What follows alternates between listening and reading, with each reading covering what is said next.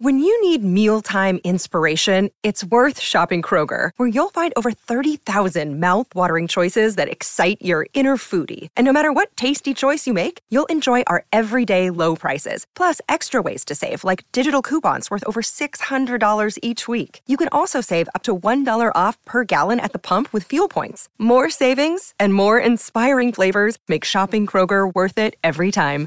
Kroger, fresh for everyone. Fuel restrictions apply.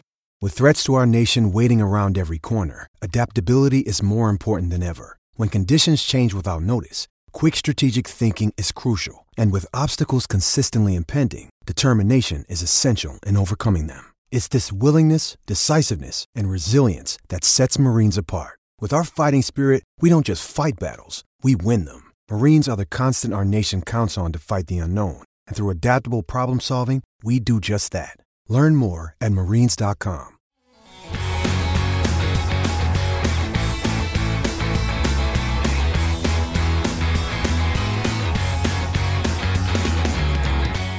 It's match day three of this season's Champions League, and already Celtic face what could be a make or break tie against Diego Simeone's Atletico Madrid.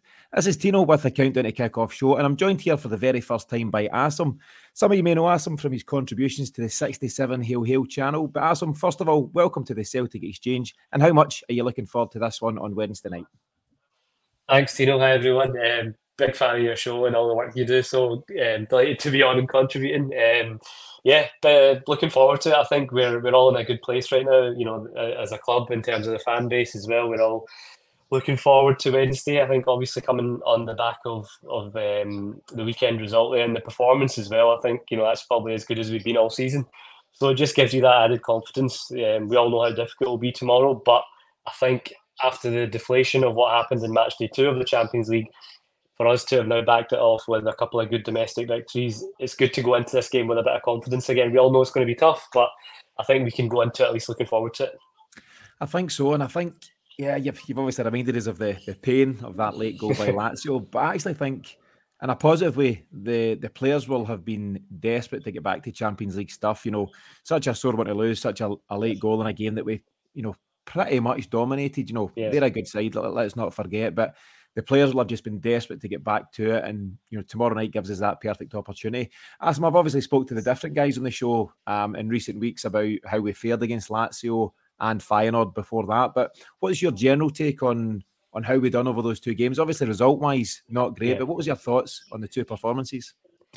I think in terms of performance, it's as comfortable as I've seen us. And you know, uh, at the start of our Champions League campaign, that's two games both of which you know I thought for large spells we were we were well in. Obviously, the Lazio one you've you've alluded to, I thought we dominated, and then I, I remember watching the Lazio game back, just because sometimes in the heat of the moment, especially when you're at the ground, you know you you, you get caught up in the emotion of the game, and so I watched it back thinking what because I, I left there thinking we should have we should have won that. We were quite good, so I wanted to watch it back and see, and I think again I felt that we were we were very very comfortable, um, kind of the second half especially I thought if there's only going to be one winner. So I think that's what made it all the more painful. But in terms of the overall picture, both the Feyenoord first half and then obviously the Lazio overall, I think Brendan's got us set up in a way that's the right way. I feel like you know we we're we're in the game, we're we're comfortable, we're making it harder for teams to create chances. Again, I don't know. We'll, we'll obviously see how tomorrow goes, but both Feyenoord and Lazio didn't really have much against us, especially obviously when it was eleven v eleven um, in in Rotterdam. So I've been I've been pleased with how we've set up in both games because you often go into these Champions League games and you just feel like oh the goal's coming. You know you're you're watching it you know behind your behind your hands and you're just dreading. And I, I didn't feel like that in both those games. Obviously the inevitability of, of what happened um, in the Lazio game it hurt, but I think we can take the positives from from how we played. Um, and it's just about that quality in both ends of the, the pitch now, isn't it? And it's just about making sure that we cut out mistakes and we put away our chances. Yeah, we, we had a chat uh, last night when recording the weekly show. So myself, James, and Miff, and we were just talking about the, the lessons that Celtic should have, and, and I'd like to think will have learned from those two games. And one of the key messages, and I think you touched on it there, was it, it's all well and good playing well in spells, but we need to get that complete performance, yeah. don't we? We need that ninety plus minutes where it's full focus and fully switched on. As we've seen against Lazio, you switch off for a second yeah. and you can lose a you know a late goal, which just undoes all the good work. But we're talking about other things, you know, you've got to score when you're on top. We, we got that early lead through Kyogo, but couldn't quite capitalise on it. But I asked James specifically what he thinks the players will, will have learned, and he made a really good point, and I think it's a it's a strong one. He thinks that the players and the manager, of course, will have learned that we belong at this level. Yep, we've got zero points. You can't argue with that. But in terms of performance, how we set up, as you say, I think we do belong at this level.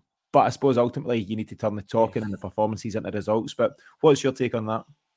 Yeah, uh, you you look at it in terms of progression as a club, and obviously we've got a new manager, so it's it's hard to read too much into last season. But last season was our obviously our first season back in the Champions League after quite a while, so you you almost use that as okay, that's a learning curve, and I think we all felt the performances were pretty strong. You've been listening to the countdown to kick-off on the Celtic Exchange. To continue listening to this episode and to support what we do, simply subscribe right now to the Celtic Exchange Plus at thecelticexchange.com slash plus.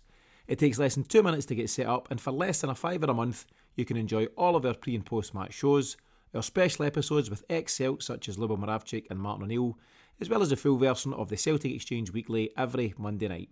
The link to get started is in the show notes for this episode, so click there right now, and we'll see you back at the Celtic Exchange Plus in just a few minutes. More podcasts, more reaction, more Celtic, all on the Celtic Exchange Plus. Sports Social Podcast Network.